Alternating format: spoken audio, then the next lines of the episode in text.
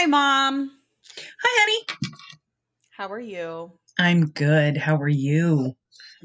I'm okay. This is a tumultuous time for everyone, but uh, Oh my since there's nothing actually going on in our country and it's all just our personal problems, Yes, um, I absolutely. thought it was a good time to chat. So, what's going on? Yeah.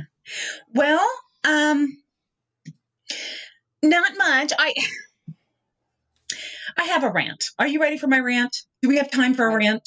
I guess. Are we ready? I guess. Are we ready, everybody? Let's go, kids. Okay. I have some uninvited house guests. We'll call them mice. Oh, you have mice in your house. I have mice in the house. So Okay. Mm, here's my rant. okay. I go to the store, I buy mouse traps. I get the mouse traps. I hear peanut butter is the best thing to put on the mouse trap. So I put the peanut butter on the mouse trap. hmm I put the mouse trap up. I go the next day to check on the mouse trap. Peanut butter's gone. Mouse trap is not set. I mean, mouse trap is still set. Okay. Here's my problem with that. That stupid thing snapped on my fingers four or five times before I could get it set up for the mouse to take it. Yet the mouse can get the peanut butter off of the mouse trap and not get snapped. So So, it's a Mindy trap. It's not a mouse trap. okay, so here's what happens I set out five of them. I I have bloody fingers. I set them all out, whatever. The mouse Gosh, you know, mom. takes the mouse takes the peanut butter. So I mean, and mind you, it was, you know, I mean, I had a mouse. They were in little corners behind the dog food and all of that. So I put it back, you know, you hide the little mouse traps back in the corner behind the closet in the, you know, whatever. So it's fine, whatever. No, so now the mouse knows it can get my peanut butter without snapping and it gets cocky. I mean, this thing's getting cocky. So hmm instead of just having little mouse gastrono, gastrono intestinal gifts in Gross. Secluded corners, Gross. this thing is acting like Angelina Ballerina on my countertops. I mean, I go to bed and it's dancing back and forth on my countertops and leaving me little gifts. So I put up more mouse traps. I put it more. So a friend of mine tells me, take caramel, wrap caramel around it. Oh, that's Then it's harder. Then it's harder for the mouse to get it. So of course, we all know how many times I snap my fingers getting the caramel on there, Uh huh. and Uh huh. it gets the caramel off without setting off the trap. I mean, this is a these guys are organized. Organized. Mom, mom, Yes. you rem- you do remember the 1997 film Mouse Hunt, correct? Oh, I'm living it. Oh, I'm living it. And with with the treasure that is Nathan Lane. I'm, I'm living it. And I've seen these guys. I mean, I, I've even seen them. I mean, they like wave, you know, and and so so I bring an exterminator out.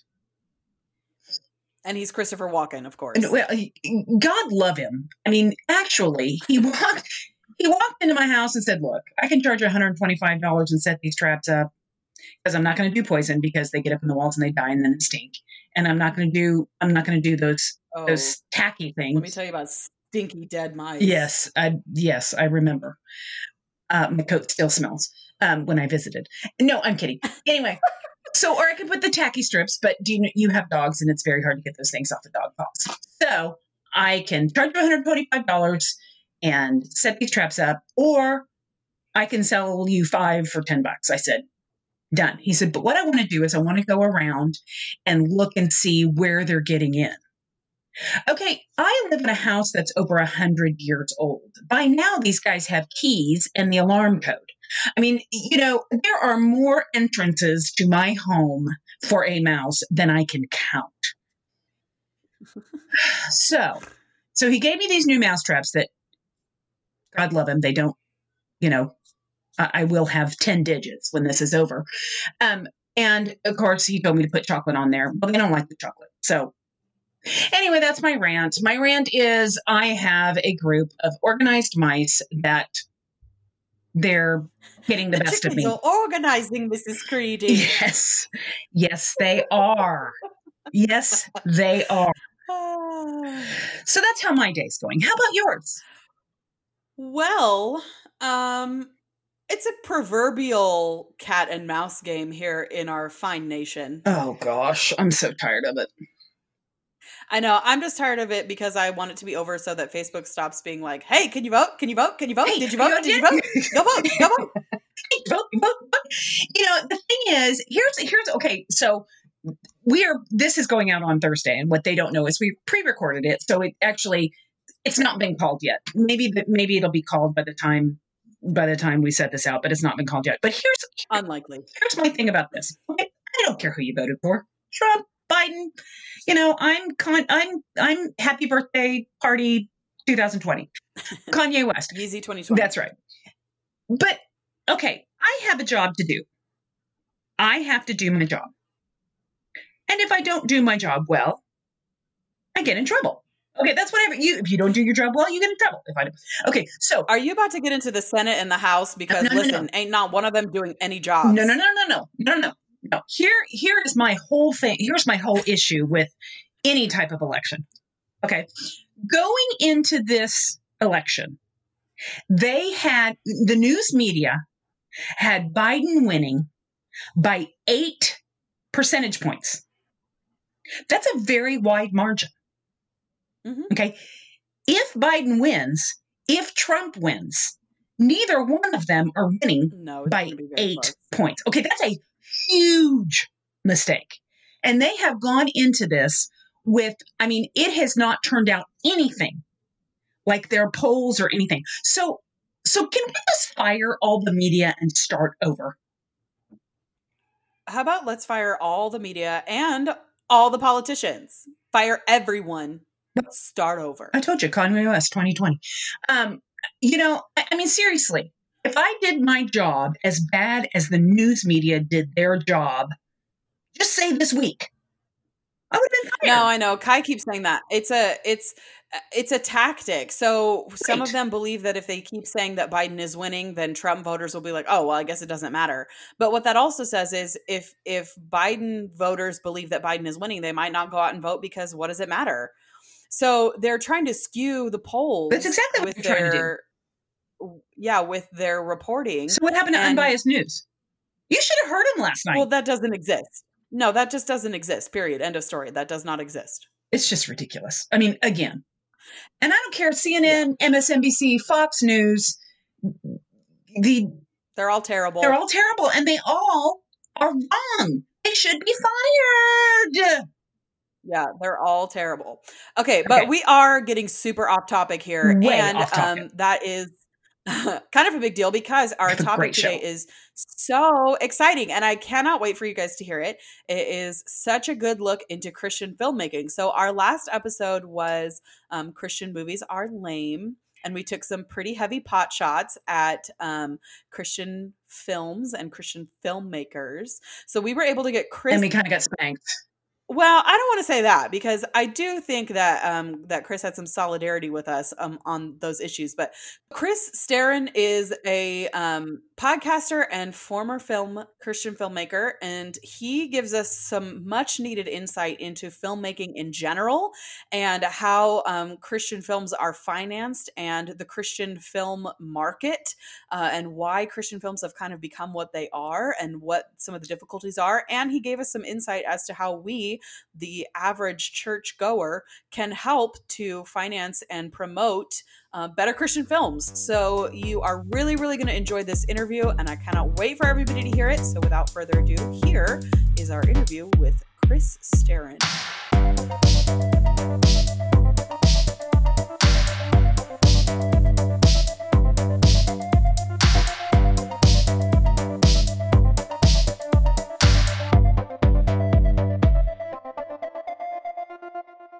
All right, so hi, Chris. Hi, how's it Um, going? It's going well. How are you? Oh, doing well, doing well. So, Chris, you um, have currently a podcast called the Truce Podcast. Is that correct? Yes, Truce, T R U C E. Yep. Okay, tell me a little bit about that podcast. Sure. Uh, I, uh, so every other week, I, I, try to use history and journalistic tools to look inside the Christian church to kind of see how all those things that have glommed onto Christianity got there and how we can do better. So, looking at things like pyramid schemes and how they became tied to Christianity, uh, to now how the rise of communism impacted the American church, uh, which we see all the time in Christianity. Yeah. Uh, so that's that's what season three is now, looking at communism and Christianity and the impact wow, they've a, had. Yeah. That's a deep dive. I it went back. I went back and listened to some of your first ones. I'm really bad about when I start on a podcast. I want to go all the way back and then start from there. Um, sure. And I mean, it was all the way back to the first Trump uh, presidential election, which is of course timely right now. Right. But, um, it was really, really good and very interesting. I really, really liked it. Thanks. Yeah, and it's it's a weird show, and then I'm I'm often trying to bring people to a certain level of knowledge and then leave them without drawing a lot of conclusions, uh, which can be frustrating for some people. But the goal is to try to make us think deeper um, and to kind of question: Do we do we really need these extra things in Christianity? Yeah, I love that. I think that's really great, and I think obviously you know some of your topics are they hit really close to home. You know, yeah. the you mentioning the pyramid schemes and what some would call multi-level marketing. That is right. a real big. Uh, I don't know. It's a real big uh, sticking point for me. I, I have right. some very strong opinions about that. So. Yeah, and they do target Christians uh, be- because we know a lot of people, and, and we sure. have a big like circle of trust. Uh, where it's like, oh well, you know, so and so from church is involved in this thing; it must be okay uh, where over 99% of people who get involved in multi-level marketing will lose money. Yeah, which is mind-boggling and not something that they tell you on the recruiting material. Wait, say that again. Uh, yeah, over 99% of people who get involved in um, multi-level marketing will lose money, uh, according to the Federal Trade Commission. Wow. Um, yeah, and uh, so it's it's a lot, and uh, you know some people do, you know maybe they they become a salesperson for a certain MLM, because they want the discounts to buy those products themselves. Mm-hmm. And, and so that can kind of make that number go higher. But still, almost everybody will lose money. Um, yeah. Wow. Yeah, I mean, that tracks in, in the experience of my friends and family. It's, yeah. Nobody's yeah. really getting rich off of those. Nope. So. no, I mean, uh, and you have to kind of compare it to like if I got a normal job, you know, with health insurance and regular hours and things, how much more productive would that be financially and for my health and stuff than trying to do this on my own as yeah. a yeah. Yeah. Well, I I definitely could talk for hours on this topic because we'll it, it is something. We'll yeah. Yeah, yeah, for sure. So so we'll we'll have you back on to talk about that at some point. But sure. for now, our current topic is about Christian movies. And now, yeah. Chris, tell us a little bit about why um, why you are an authority on the topic of Christian movies. Right, I'm a semi-authority. I like to think uh, I I used to make independent Christian films. So I wrote, directed, and produced the films "Bringing Up Bobby" and "Between the Walls." Which you can get on Amazon Prime. Uh, if you've got a membership, you can watch those as part of your your package. Um, but I, am also on PureFlix as well for Bringing Up Bobby. Uh, Bringing Up Bobby is a comedy. Uh, Between the Walls is a drama. I also used to work on independent Christian films, so I worked on as a crew member on uh, The Moment After Two, uh, The Secrets, of, The Secrets of Jonathan Sperry, and Unidentified. Uh, those last two, I was the assistant director on. Okay, so tell me a little bit, um, Mom. I don't want to cut you off here, but I, am interested. You keep using the term independent Christian films. Yeah. And the way that I understood it is that most Christian films were independent. So help me kind of understand the distinction there. Yeah, and it's it's a tough one because you have to wonder where did the money come from. And mm-hmm. so uh, the last two, Unidentified and Secrets of Jonathan Sperry, some of the money actually came from Trinity Broadcasting Network, which would oh, wow. be one of the largest uh, not just religious tele- uh, television networks, but one of the largest television networks in the world. Um, and so th- th- that one is kind of on the line. Uh, whether or not that is an independent, I mean, it definitely those did not have large budgets, um, but sure. they were financed by a, a large television network, in part. Okay, so with Christian movies, are they typically funded by Christian television, or where does that funding come from? Is it crowdsourcing, yeah. or it depends on on the film and what you're looking at. Um, so, like the Sherwood Pictures guys do like Fireproof and Facing the Giants and uh, mm-hmm. all those, uh, they started out by fundraising within their megachurch, and people just gave money because they believed in wow. this mission. and uh, that is you know a fantastic model uh, if you go to a mega church. Which not everybody does. Most Americans go to small churches, myself Right, included. right, right. Um, so that that is not a, a viable option. But after those films were made, um, that became sort of the model that was uh, sought after. And so when we were making our films, people were like, "Why don't you just ask folks in your your church for money?" It's like I go to a blue collar small church. I, I don't Yeah. think you understand our cash situation. You know. Um, So help me, um, help me. I guess I, you know, I of course watch movies, and Yeah. I am a critic of movies, but I don't know anything about the actual process there. So, so what is a, a decent or a workable budget for a movie? Oh, yeah. I mean, it depends on what you're going for, but um, even a film. I mean, I would say if you're if you're below like five to eight million, you're talking low budget. Sure. Um, and uh, and and there's a lot of different things that get involved. Are you going to have actors uh, that are paid? Are you going to have union actors? Are you going to pay crew members or not pay crew members? Um, so there are a lot of big questions that get involved in there. Um, one of the main things that we overlook uh, for like an independent filmmaker is that if you hire like a Screen Actors Guild actor, like any of the any of the big dogs are, are part of the union, you're going to be paying them money for the rest of the life of that film because they're going to get a percentage of Oh. of the, the sales, Royalties.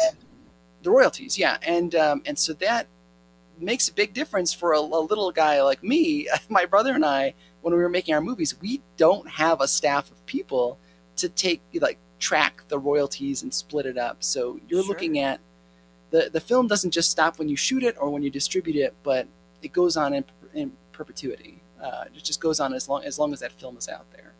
Um, so there are a lot of costs involved, and uh, how you spend your money depends on the film and how big it is and how legal you want to be.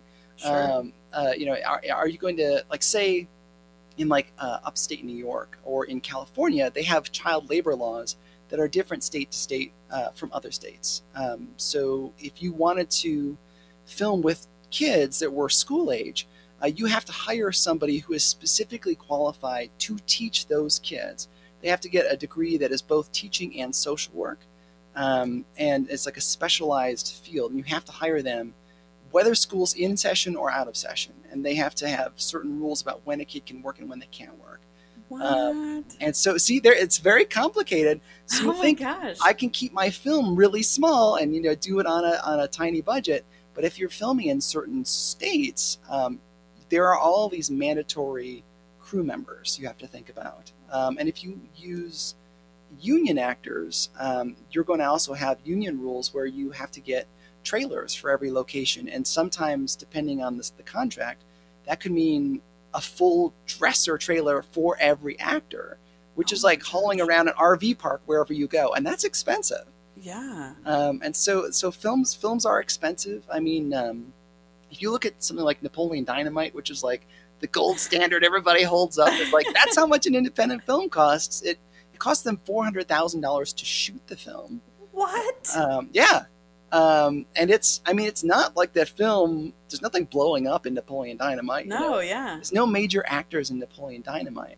Um, but that even that is a high budget movie for an independent or for an independent Christian film. Wow. So, uh, like I was at uh, the International Christians in Visual Media ha- had a um, a get together um, at the podcast movement conference last year, and one of the film producers who's produced a bunch of Christian films, his name is Bobby Downs, told me, "Yeah, I, I tell everybody uh, make your movies for twenty thousand dollars, because that's that's the only way you can make your money back." Um, and I was like, "That's that's insane. Twenty thousand dollars is not even the food budget on a major Hollywood film." oh my gosh. Um, so it's we're we're playing with a lot of different rules, and and so I, unfortunately, you'll see as we talk, I'm always going to be talking about money. Um, but, well, that seems to be a pretty big factor. it is a huge factor because that does impact your quality. Uh, even like my brother and I, when we made our films, uh, we couldn't hire more than one crew member. We had one paid crew member per film that we made uh, because we needed like specialized people, uh, and uh, and even we weren't paying them very much at all. Um, but uh, so it was my brother and I, and then the one paid crew member, and then everybody else was generally below 20 years old because we were looking for like interns, people who could do this Sure. for free. Um, and, and so you're only going to get so much quality with a with an intern. Uh, you, you have yeah. to teach them how to do things. So uh, not only was I writing, directing, and producing the films, I was also doing the wardrobe, the location scouting. Uh, I was approving makeup. Uh, I was lighting the set, um, and, and so there were a lot of different things. When you make a truly independent film on a very very low budget, um, so much of that responsibility that you don't even think of, like who's going to pick up lunch, falls on fewer and fewer people. So, how many hours a day would you say that you and your brother were clocking while you were making the movie? Yeah, the actual production of a movie, a standard day on a film set is 12 hours. Um, and that's on TV shows as well. That's that's a short day. Uh, What? shoot. I'm not kidding. That is the standard like short a Oh my shoot. gosh. So on our movies, we Nick and I shoot shoot pretty fast because we have all the everything planned out. We have a very clear idea of what we're looking for, um, and we would we average about ten hours a day, which is still a very long day. hmm Um, but uh, we were, you know, we were working that just during production. Um, during pre-production and post, um, we were also working other jobs. So um, I, I edited video for um, a, a Major League Baseball team uh, for their scoreboard department, and um, and then I, I so I would work all day on the film, and then I would go edit video. So I was kind of working all the time Oh Um, my gosh. just like I am now on the Truce podcast, I drive a school bus, and uh, and when I'm not driving the school bus, I'm working on the show. Man, that is so much more work than I would have anticipated. I mean, I guess if you think through, It is a lot, That's intense. yeah. And a lot of a lot of these little Christian films are made that way um, because they do, there's just not money to hire people, um, and it's weird because. They, they, they talk about this difference between having money on the uh, like that the audience can see and money that the audience can't see, um, and you kind of want to put your money where the audience can see it, which would be like Yeah. a big name actor or an explosion or something like that. Um, but really, all that behind the scenes stuff, if you could put money on it and just make the film production easier, is money well spent. But it's not money Yeah, everybody has. yeah. Okay, so my apologies to every independent slash Christian filmmaker I've ever criticized, but uh, I mean, kudos to you though, because I, I do have to okay, kind yeah. of feel I feel like I have because I've on a previous podcast I have kind of dissed on on a certain facing the giants facing the giants movie. It's okay. Um, yeah, your actors though your actors were really quality on bringing up bobby they were good they were funny they Thank were you. know um versus a, a movie that rhymes with facing the giants the acting was terrible right. yeah, and that's and there- you know that's it's hard to do. Bringing up Bobby again. Not a single one of those actors was paid. wow in bringing up Bobby. Yeah, we were really blessed, uh, and what we did, my brother and I, uh, again, we're twins, so I'll refer to myself in the plural sometimes. Um, but uh, we we went to New York City. We rented out a dancer's studio, like a, a tiny little room that could barely fit three people in it. Um, there was like a rehearsal studio, and uh, we put ads in um, the trade magazines, you know, asking for people who wanted to work in Christian films. And so that's where we got the guys that played Dennis and James. Um, and then we knew a few other actors. We did casting in Ohio where we shot the film. And we also put out, this is like, this is just as YouTube was starting. Uh, we put out a call and said like, hey, submit your auditions via um, YouTube and, you know, upload your audition. And then we went and visited people who submitted the, their auditions, people that we Mhm. liked. Um, uh, and so it was a way we could kind of work around those those uh, problems. But we, we had to like root out a lot of people. We had to say no to a lot of people, um, which is good. That's what you want when you're casting. Um, but it takes a lot of time. and our car broke down on the way Oh my uh, to Of New course. Uh, it was a whole mess. Uh, uh, it was a whole mess. Uh, it was a rust bucket car, and the transmission went on the way, so we had to rent a car in middle of nowhere, Pennsylvania. Um, uh, but that's that's the life of an independent. starving artist story. Just kind of do whatever it takes. Yeah, and we're still starving. Um, um, but uh, yeah, we got really blessed with with bringing up Bobby, um, and uh, I think that the Sherwood Pictures guys, they their films have gotten better over the years. for sure as far as actors. Yeah. but there's also the the lines that we had in Bring Up Bobby. Excuse me.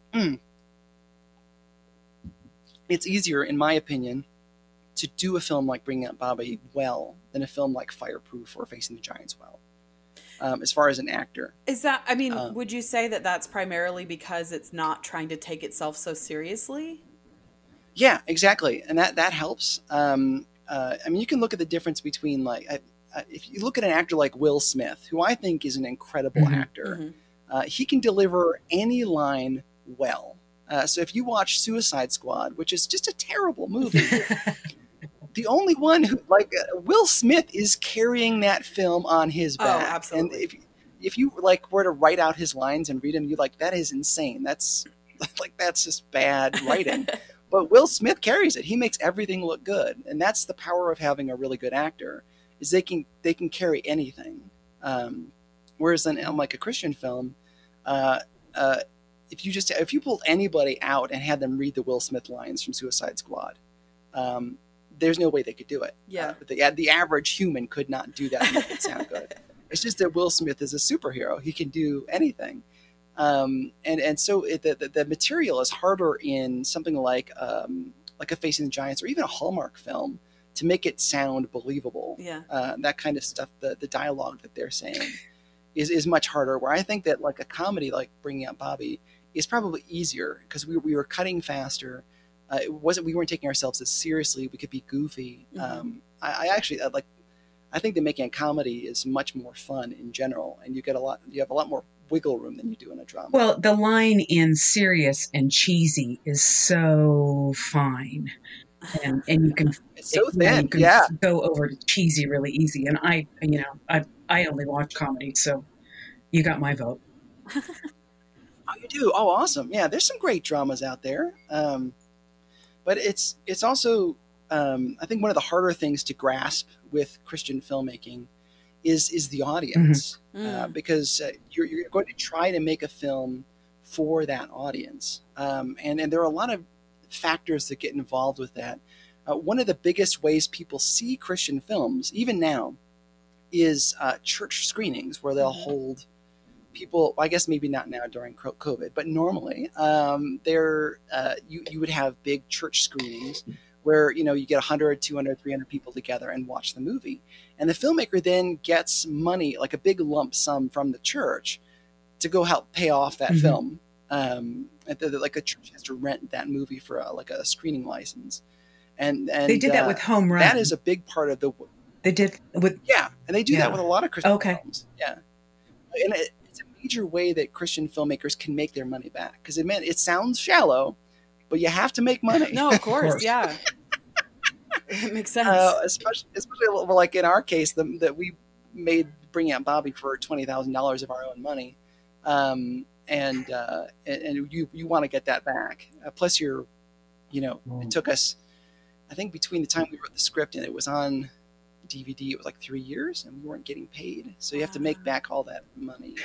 Um, and uh, and so anyway, you have uh, you have to aim for that audience, the people who are going to watch it in a church, or the people who are going to buy it on a DVD. And that that DVD thing is significant because uh, on Amazon, if you if you were to watch Bringing Up Bobby on Amazon, which I invite you to do, if you watched it from beginning to end, I would make nine cents. what? Um, that is the actual figure. Oh Um, my so you- gosh. yeah, yeah. In, uh, uh, except for the big dogs, the big dogs can make more money on Amazon or streaming services, but essentially, uh, you get paid six cents per hour watched.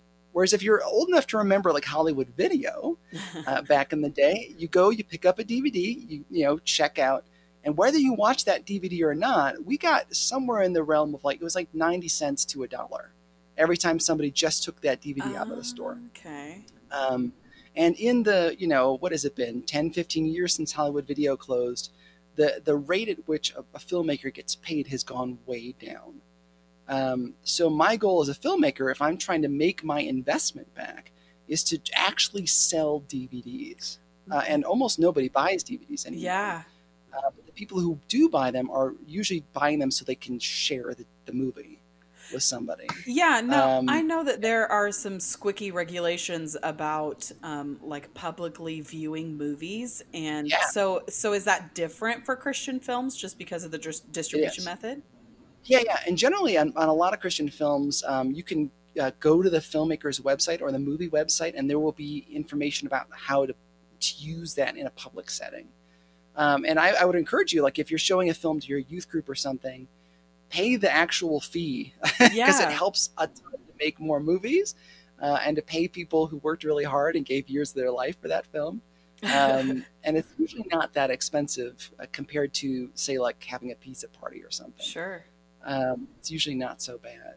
Um, but um, so if I were making a movie and I, I sold a DVD of the movie, we we were getting like three to five dollars per DVD that people bought, um, and so at nine cents per per download, I would have to get um, what eleven downloads to equal a dollar ninety nine Hmm. cents. Oh my goodness. Um, and so you think if I'm making three to five dollars uh, on a DVD sale, that is the equivalent of, you know, 33 to 55.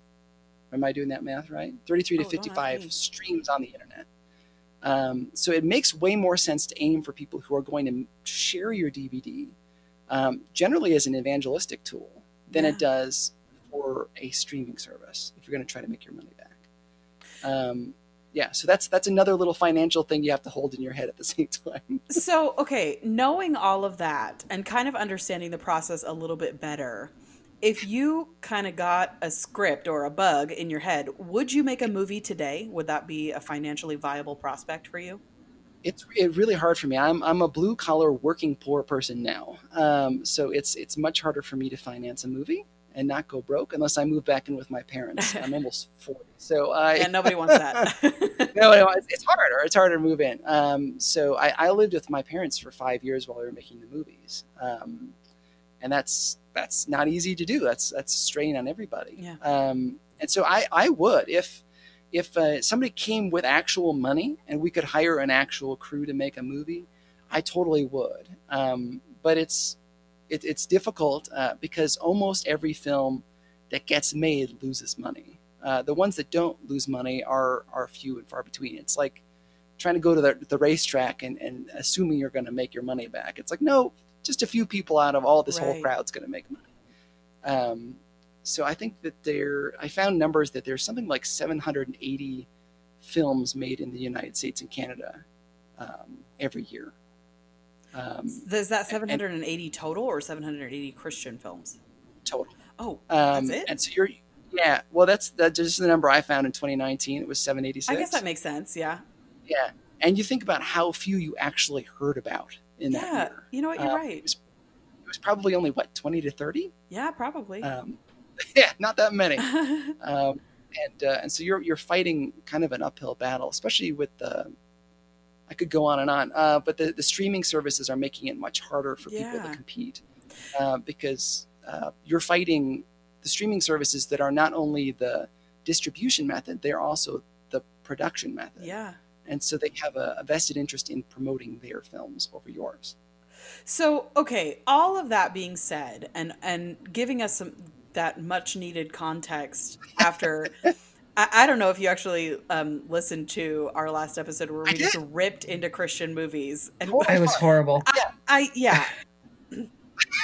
So I don't retract much of what I said because I, I stand by it. I think that the quality, the production value is fairly low in a lot of those films. But knowing how difficult that is, what can the average person, the average churchgoer, the average Christian do to help kind of promote the Christian film industry? Like what what can we do just as a, as an average person? Yeah, uh, buy the DVDs instead of streaming them. Mhm. Um, you can uh, you can pay those fees and hold public screenings. Uh, you can also, I think, write to people whose work you actually like uh, and try to encourage them to, to, to make more. Um, if you go to a mega church and you're not making mm, yeah, film right now, you could help sponsor somebody else's movie. Um, that that would be really incredible. Or dare I say, um, uh, uh, you could help sponsor Christian podcasts. hey, we, we're on board for that. That is true. Yeah, yeah. Um, I, I, I, it really it does come down to a money game uh, before you can even start talking about quality. because it's apples and oranges. Um, uh, if you can't hire a professional crew or cast, um, you're, you're you're playing a completely different game Sure. uh, than everybody else. Um, but yeah, support support people you really like. Um, like uh, our our films bring up Bobby in between the walls. The the big comment you get on ours, if you read the comments, is this is a, a low budget movie. It's like yeah, it was Yeah. a low budget movie, but for twenty thousand dollars, that's pretty good, right? Yeah. You know, um, I'd like to see Steven Spielberg make a decent movie for twenty thousand dollars. Hey, that's a good I bet you he can't. Yeah. I will say one thing though. The one thing I am the most impressed with on bringing up Bobby is that faux hawk on your actor. that is the most impressive faux hawk I have seen since awesome. 2007. Yeah. Isn't it incredible? Oh man. we, my brother and I, we were at the time we were making that movie. We were volunteering with teenagers uh, through uh, Campus Life, which is like a you know you get together, play games with the kids, and then we have a, a- gospel message or some kind of life messages for them. And we had a whole bunch of goth kids in this group, and my brother and I were just like we just fell in love with these kids because they they were often the smartest, kindest kids in our Sure. group um, and and uh, we realized like in the Christian world, people are just kind of afraid of people who dress differently. Yeah. And so, wouldn't it be amazing to make a lead character in a movie a goth teenager who is both intelligent and lovable? Yeah, I think Um, that was great.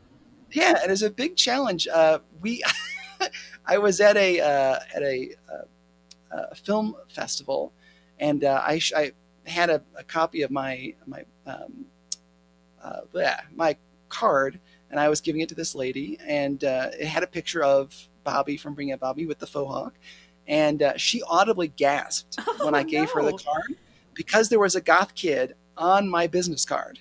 Um, and it was just like that. That's kind of what we were dealing with with the Christian world Oh man. um, was that total I can't deal with like oh there's somebody with a faux hawk on a park, you know but uh, but and you know it is a, generally a very conservative market like people who Yeah. are going to actually buy DVDs are very conservative generally um, and so we, we took a big risk uh, with having a goth kid as as the lead actor and there you know we we're fine with that Yeah, Uh, I, I think that was a great creative decision. And that kind of leads me to my last question here.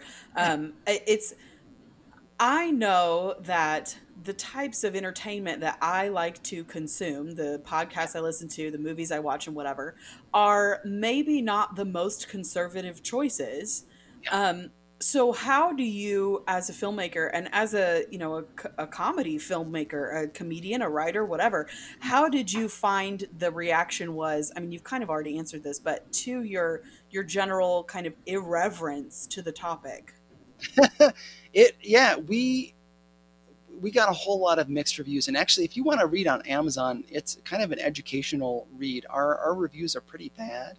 Oh no. Um, just people because um, having comedy so close to jesus is a, is a sticky situation. And for some people that's very offensive. Yeah. Um, that you would you would get close to those two things. And we never made fun of jesus in the movie. Um, sure. uh, the comedy was always about the circumstances um, rather than at about about the faith. Um, but uh, there were there were still people who were offended. Um, we did get our, our target our target audience was those teenagers we were working with, hmm um, and they really liked the movie, which was a huge blessing. Like course, teenagers yeah. liked it. Uh, we we sent it to um, when we were looking for distribution. We sent it to a distributor, and uh, he you know his review on it was that he didn't like it because of the quality and all that kind of stuff. Um, but he said that his kid asked them if they could watch it again, oh and I was like, "Now that is a compliment." Yeah. yeah that's a pretty good endorsement yeah, yeah. Um, it, it, uh, so yeah, we we found it was kind of sticky, even to the point. There's a moment in the movie where um, the lawyer character gives somebody a raspberry. She like you know does one of those, yeah and uh, there was a big discussion of can we leave that in the film because people will think that's too rude, oh my Um, gosh you know. And and uh, we never heard anything about that one, but that was a, a major concern. Uh, yeah, when you're making those films, you have to ask like, because again, sending it to some very conservative audiences. Christian Christianity is a very big term, hmm um, very wide umbrella. Uh, can our female characters wear uh, pants? Is a big question you have to have because you're dealing with. I mean, the the market is so big. You are dealing with people who you know, women have to keep their head Yeah. covered and they have to wear dresses, all the way to, to again goth kids. You know, like you're Yeah, it's a wow. huge thing. You're, you're trying to reach this this big, uh, diverse group of people um, inside of a niche market, and so it's kind of it's a tall order. Um, so I, I'm really glad we made the choices we did, um, but the filmmakers who do better than us play it safer. Yeah, which is unfortunate because I think those safe movies are boring, in my opinion. Yeah, and they're then I would say they're probably not meant for you. yeah, I guess. um, yeah, uh, or me, you know. Uh, but that's that's kind of the the balance you you go into. When I worked on uh, Rich Cristiano's films, Unidentified, and um, um, The Secrets of Jonathan Sperry, he he's if you if you haven't watched any of his films or anything, it's worth at least studying him if you want to study Christian films because the man knows what he's doing. Mhm. Uh, he's both the, uh, the he- he's the writer, the director, the producer, and the distributor. He owns his own distribution network of, of uh, uh, getting store, DVDs in stores and on bookshore, bookshelves and in um, on online streaming services. He's a wealth of knowledge, and he knows what the market wants, and he's made a living out of it. It's not a great living, but he's made a living Sure. out of it. Um, and that he goes through his films and his scripts and every shot with a fine tooth comb, trying to find out if anything is potentially um, offensive. To the point Or if you watch his film Unidentified, there's a point where a bunch of coworkers are going to go out and get something to drink, like a, not not like beer or anything, but like you know you would think coffee. Mhm. They're going to get get a, go on a coffee run, but because some Christians find uh, drinking caffeine to be sinful, um, he had them go out to get juice for everybody. Can you um, imagine a secular market dictating that that intensely? Yeah, but I mean they do, right? I mean, so if you go watch like a kung fu movie, uh, you're going to expect to see kicks and punches and that kind of stuff. If you had a movie that marketed itself without those things that you look for in a kung fu movie, you would be disappointed, and your market wouldn't like it. It's the same in the Christian world, where uh, we're all again this huge umbrella of what Christianity is. Yeah. um, we're all looking for it to fit my specific denomination and our priorities as a church. Um, when those may not be the same priorities as the church across the street. Yeah, that's good points. Yeah, so it's a tough market. It's hard to please everybody. Uh, and the people who buy stuff, like I said, you want to aim at the people who buy stuff, are generally more conservative than the people who stream stuff. Or in our case, when we were making our movies, our films were pirated thousands of times. Wow. um, but we because you could see like sinners. on the BitTorrent websites, you know, who was like how many times your stuff got downloaded. Um, and uh, I mean, it's a great ministry. Praise God. You never know what He's going to do with it. yeah, Um, but uh, we didn't get any money from that, sure. um, and so that that does put an extra strain on being creative with your films. Sure. Well, Chris, I really, really appreciate you coming and talking to us and giving Yeah. us this additional context so that maybe next time we rip into a Christian film, we'll be just a little more understanding.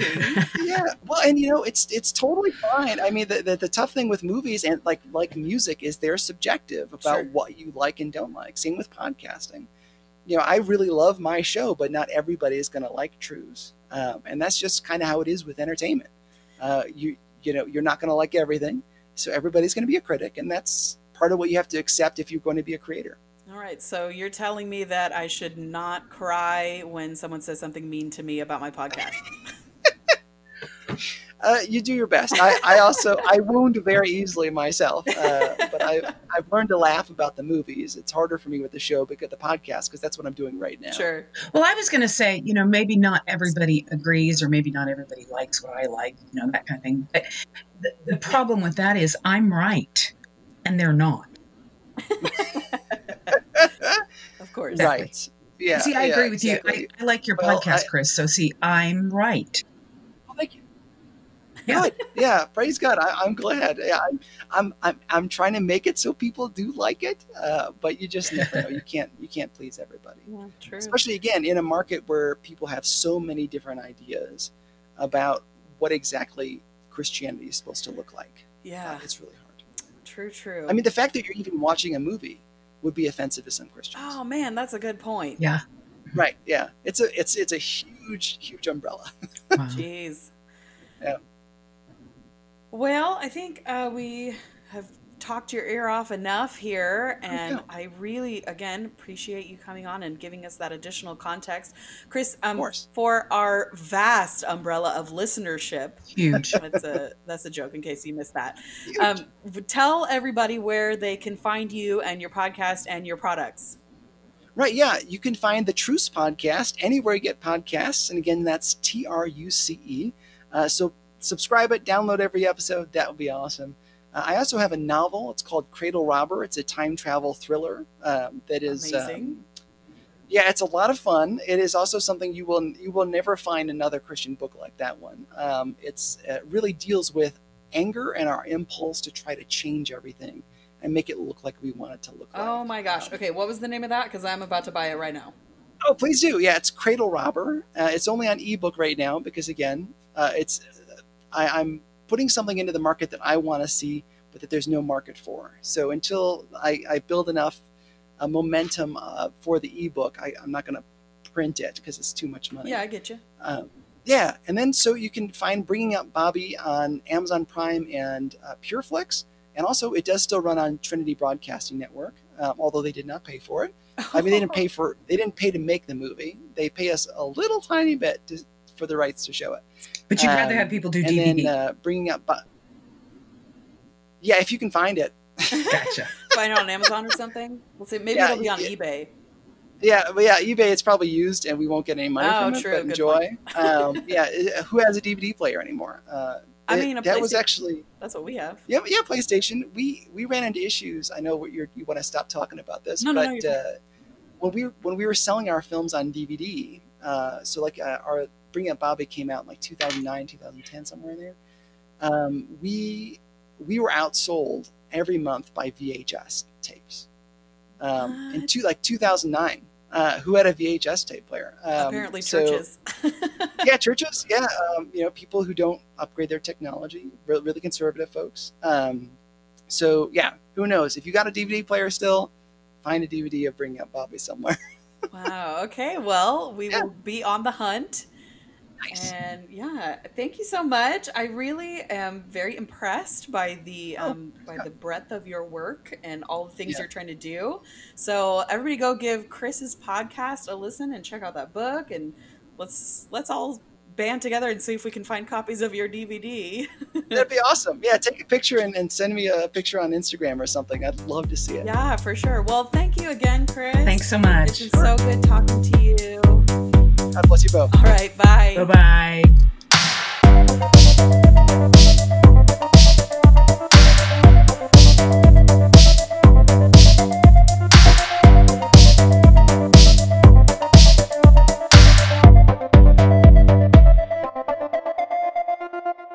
So there you have it. There is our interview with um, former Christian filmmaker and podcaster Chris Staron.